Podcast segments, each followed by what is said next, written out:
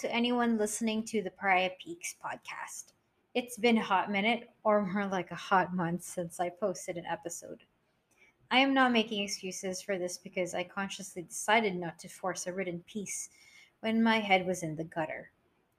And to be straight up, that is what the episode is about. Ever had that experience when you are in a situation where everyone is happy and rejoicing? You smile and you cheer with them then catch a few silent seconds inside yourself that, wait a minute, there's a little void in you. Like a dot in a blank canvas. You can't miss it. What is that? I've had plenty of those in my 32 years on this earth, but only this year have I actually spent some time with this little dot that I can't erase. This episode is called In the Shadows, Episode 7 of The Pariah Peaks. The episode that was purposely delayed so I can make sense of what's been going on so I can put it in words to share. Trying to find things to be grateful for in the midst of chaos can be toxic positivity, at least for me. Though I try to practice three things I'm thankful for every day, recently there were days where I could come up with only one and just say it three times, like, I am thankful for a roof over my head, or thankful for the morning sun so I could air my dry clothes in my apartment. And then that's all I've got. It's not a lot, but it's something that I try to dig in my day to say thank you for. I believe in light, but as I moved through the days in silence and found a rekindled relationship with praying, I heard a voice, and obviously this voice was Morgan Freeman. The voice said, Patricia, right now, grow in this darkness. You've got to navigate through it and face it even when you're not 100%. Because when you come back into the light, you won't be fazed by its brightness. And you'll know where you want to go and who you are. I don't have any special audio effects, but imagine those words in a low voice with some echoes. Sometimes I think that's my inner self. In my heart of hearts, I think that's God trying to speak to me when my guard is up. It's always up. I've been reading a lot of these quotes on being the person you want to be. I believe in that, but I find myself personally drowning in that checklist of errands and personal accomplishments and just growth. Do the dishes, go for the meetings, work out, look good, show up, smile and work hard, work smart, love yourself, woohoo. It's all great and motivational. In my 20s, there was a lot of action and routine, but in this forced hermit mode in the pandemic, even hustle is toxic. In my quiet time, I make it a point to put aside space to do absolutely nothing and be whoever I feel like. I allow myself to feel, let the feelings move and flow, and then leave so that later I can understand why they came. I was telling my friend the other day as a disclaimer when you see me, I could cry, lose it, and then laugh all in one sitting. But that's just normal in a person, but we don't normalize it. I find that I've been limiting my emotions in one area of the spectrum where it's all about growing, thriving, and being an independent boss lady. I am proud of where I am, but growth, healing, and success have a common denominator, which is it's not linear. This year, without saying too many details, as it isn't my story to tell, I've watched my closest friends struggle and celebrate in their privacy. I am honored to be part of their world. I tell myself that this is life. A deck of cards shuffled, and you play the cards you are handed. You win some and you lose some. As humans, we have ego and pride. We post our highlights on social media and share with our circles that we are the greatest. I read somewhere in Instagram because, you know, I use my Instagram account for free therapy and interact with therapists tackling relationships, trauma, and self care. That the work, quote unquote, isn't just grinding through the day and getting lists all checked. The work also involves, in fine print, to face our shadow.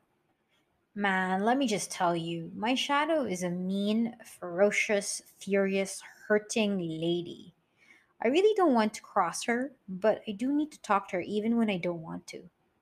Many times I don't know how to talk to the shadow of mine, so when I meditate, and I don't know how many of you have this experience, but my mind has conversations with myself. and God and other people based on how I think they'd respond. The scenario is usually this dark room, and I'm just watching my shadow completely lose it. It being all her screws in her head. I find it scary and entertaining as she maims people with her ideas to share her pain. Some days there are knives and chainsaws, other days her fist. But the worst are her words. She spews wishes of hellish situations on people in her blacklist, fuming out insults that is way below the belt. And the and then the pièce de résistance, she shares her pain, the ones they caused her. I don't know how else to explain it, but it's like taking the knife that stabbed her and stabbing them back where she was struck. It's dark. It's very dark in there. Some days it takes a few minutes, and other days it takes a few hours It feels really long. If you're still listening to this episode, I wasn't trying to scare anyone. I'm just telling you how it really is. That people aren't all light. Though I love the sun, I think that people are actually like moons. They have different phases in one being. I was watching this Netflix show called Afterlife of the Party. It was a fun watch. There's a magic and a wardrobe change and a finger snap. I'm a sucker for those kind of films that remind me of Sabrina and the Teenage Witch. Google it, guys, if you don't remember this. The protagonist dies from a freak accident and finds herself in the middle of heaven and hell. She had a list of people she had to help so that the powers that be can decide which way she'd go. As many hope that they'll go to heaven after what I just shared with you now, I feel like I'm more in the middle, to be very honest. Hopefully, not hell. A similar situation as his character in the film. I thought to myself, when my time comes to leave this earth, I hope all that shadow work I do would have helped me get through the list to pass for the upper floor rather than the lower one. I don't like the biblical visuals of hell. The Bible describes hell as weeping, wailing, gnashing of teeth, darkness, flames, burning, torments, everlasting punishment. That's intense, scary, and sounds painful, so no thanks. What I'm trying to say here is people are inherently good. It is the trauma and conditioning that makes people hurt themselves. I read this post from the holistic psychologist on Instagram. Everyone wants to be loved and seen. This is a validation that we seek. Almost every week, my siblings and I have a Zoom call and we play a game where we ask questions and everyone has to answer. Questions can range from what's your favorite car to more personal ones that only the circle is allowed to answer. I led a recent one and asked, What is each other's weaknesses? We took turns in sharing our observations. I had a unanimous response that my weakness was my anger. When answers come from this circle, I'm not offended. I approach these sessions with curiosity and openness. As I listened to the answers of Charlie, Gingers, and Georgie, my siblings, there was this air of acceptance and respect, which I value. Who else would call you out other than your own Asian family? I am not proud of my uncontrollable fury, but there is beauty in brokenness. Though I don't think people should stay in it forever, personally, I find the exploration of our own darkness interesting. I have this visual in my mind that whenever I do this exercise, there I am in that dark room again with furniture this time. Each piece of furniture has a stone on top of it. And every time I visit this place and touch that stone, there's a memory and feeling behind it. Like, for example, I have a stone on a dresser, and then I'll touch it, and I'll feel this sense of loss sadness sometimes, grief that never got to unpack, spite that needed to be heard. It's that close friend who betrayed me, a parent that boxed me into their dream, a partner who took my choices and voice away, a stranger who said I can't, me who let all of it happen. Every time I touch a stone, I aim to turn it around. Some days it takes more than one visit. Shadow work to me is understanding my own triggers, a time to air my insides out. I think I'm at a point in my life that I'm tired of checklists. I'm also tired of morphing back to my old personas when I'm with a familiar company. Maybe as you listen to this, you know what I mean when I when you go to your childhood hometown and they remember you as that bratty kid with a sharp tongue. Or maybe it's seeing friends and you turn into that class clown they love because you can make them laugh. The holistic psychologist said that triggered emotional reactions are not the truth of who people are, neither are our thoughts. When I read this, I asked, if I'm not my feelings or my thoughts, then who am I? I don't really know the answer to this yet, and I think that's what fascinates me about my shadows. Science proves that moonlight is actually sunlight that's, that shines on the moon and bounces off. There is magic in that brightness, but people fail to address the hidden parts of themselves. As people, we naturally lean towards being seen in greatness, in beauty, intelligence, and fame. And the other side, well, it stays on the other side, unaddressed. I consciously want to learn about the dark side of me, though my ego can be such a diva and can't accept the whispers that these shadows reveal. There is this feeling of wholeness when I come out of that mental dark room. It's like I have a gem in my pocket that no one else knows about, and I feel powerful knowing my brokenness exists. In Asian culture and patriarchal societies, we are taught to hold our pain and not show emotion. I know there's a sense of dignity not to air out our dirty laundry, but do we even do our laundry? In the last two years of this pandemic, I've had my own personal loss, and I've seen funeral after funeral of ones close to me and ones I don't even know. I'm coming from a breakup. I'm still at the point of acclimating to Manila and finding sanity amidst double the workload while working from home with people I call my team, but I never even met them. And I'm in the same country as my family, yet it's the second year that we're doing Zoom calls for birthdays due to the roller coaster of lockdowns. I don't know about you, but I felt so detached and numb for long weeks. Long, long weeks because I feel lost and experience loss in different levels. Holding in cries and building fear behind forging a path in the unknown. It's scary, and there are mornings I feel stuck. I don't want to get out of bed, and then I drag myself like a robot and greet people on MS Teams. Hey, good morning. Happy Monday. How are you? My sister would do this irritating thing growing up that if something hurt me or scared me, she'd make me go back to that spot to face it. For example, when I got my driver's license and Charlie was on a vacation with her best friend here in the Philippines, she let me drive her car while she was away.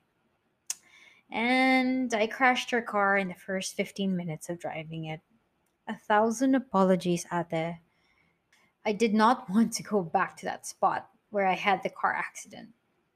But one day, as I drove her fixed car, hey, I got it fixed before she flew back to Dubai, okay? She made me make a turn and drive back to that same place. I was a first time driver who was pressured to make it on time for a friend who was late. The accident was a pain of sorts. It hurt my pocket. I almost drove into a hotel because I lost control and could have hurt the other person in the car suffice to say, it's pretty traumatic. All, all this happened at a fancy residential area in Dubai Marina, and I remember my hands getting all sweaty and my heart was racing as the moment flashed back in my mind. My sister can be such a sadist, but I understood later that it needed to be done.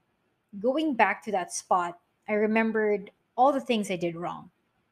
One, I turned the steering wheel too much and two, I wasn't paying attention to my surroundings. Three, I let the other person take the lead even when I wasn't the one holding the wheel. I also noticed that the lamppost I broke into pieces was fixed and that I was in the same car, alive. I haven't actually told many people about the story because nobody wants to hear another stupid comment of, I told you so and gasp at your mistakes. But then again, here comes shame that I've learned to embed in my head that when you commit a mistake, you don't talk about it. When I lose something or someone, don't cry about it. Just hold it all in so no one knows. No one needs to see another sad and lost person. I have to have everything together and know what I'm doing. This mentality is utter rubbish and unrealistic But I've picked it up along the way because that's what we're taught by society, by social media, and my own mind. As I go through these low bouts and self checks, I struggle to stand in my own shoes, and people still box me into these definitions and versions of me like, you're as hot tempered as so and so. You could have been a nurse by now. You should have stayed in England or Dubai. You should get married and have kids. You should smile more. Or you should just let go, forget it. And these very moments, I remind myself of that stone that turned into a gem in my pocket. And I hold it as my why and who I see myself now. Some people prefer that past versions of you or feel uncomfortable seeing you now. And that's okay. I am guilty to feel the same way for other people too. Judgment is her natural ego talking. I think that's why I love anti-heroes, like Maleficent. She is what she is. An anti-hero is a layered and hurt being who is inherently good. Their unspoken pain is judged as evil, but in reality, as human beings, we are light and darkness. I think it's when we keep parts of ourselves hidden. We validate that this unseen part should stay in the shadows and take away its right to share its truth. I'm not saying go be a jerk. I admit that I can appear as a complete psycho in this whole process as I let those parts of me air out. I'm saying go face your demons. Sit with those shadows and let them tell you who they are and why they're hurting. I read this quote from Artidote's founder, Giovanni Varela Ferreira. I hope I said that right. He is a curator of a unique page of artworks that is associated with a quote, usually tackling issues around mental health and self awareness. He said, Grief is love that hasn't been translated. I thought, wow, sounds about right. What I realize is that everyone has their own version of truth, and these shadows that can come as grief or sadness or insecurity or even fear, they have this unspoken truth that wasn't allowed to be seen and heard. How do I know a trauma when I see one? Well, these are parts of a person that throws a tantrum, that comes out as an insecure comment, or a public breakdown. You know what? We're too old for that and it gets tacky. Such shadows can evolve as an unhealed trauma that is projected on others, in our relationships, and even in us. A healer once told me that lessons are like guests they come to your door and they knock. Then they'll keep knocking until you open the door. Let them in and learn from them. Look, I'm still hurting. I keep quiet to most that in case my words will bring more pain than any help. But if there's anything I'm grateful for these days, it's for choosing my tribe of friends and family as a support system, as confidants, and more than anything, a safe place to be myself. On days when the lockdowns are too tough to break, I run to my journal to pour my thoughts as messy and as lost as they are. In times when my energy is low and I can't focus, I built a routine that has pick me ups and scheduled breaks to go for a walk or get myself a cup of coffee or a reminder to call a friend or family. Yes, we can always be together in this landscape, but I'm learning to flow and shift from space of different energies and thoughts.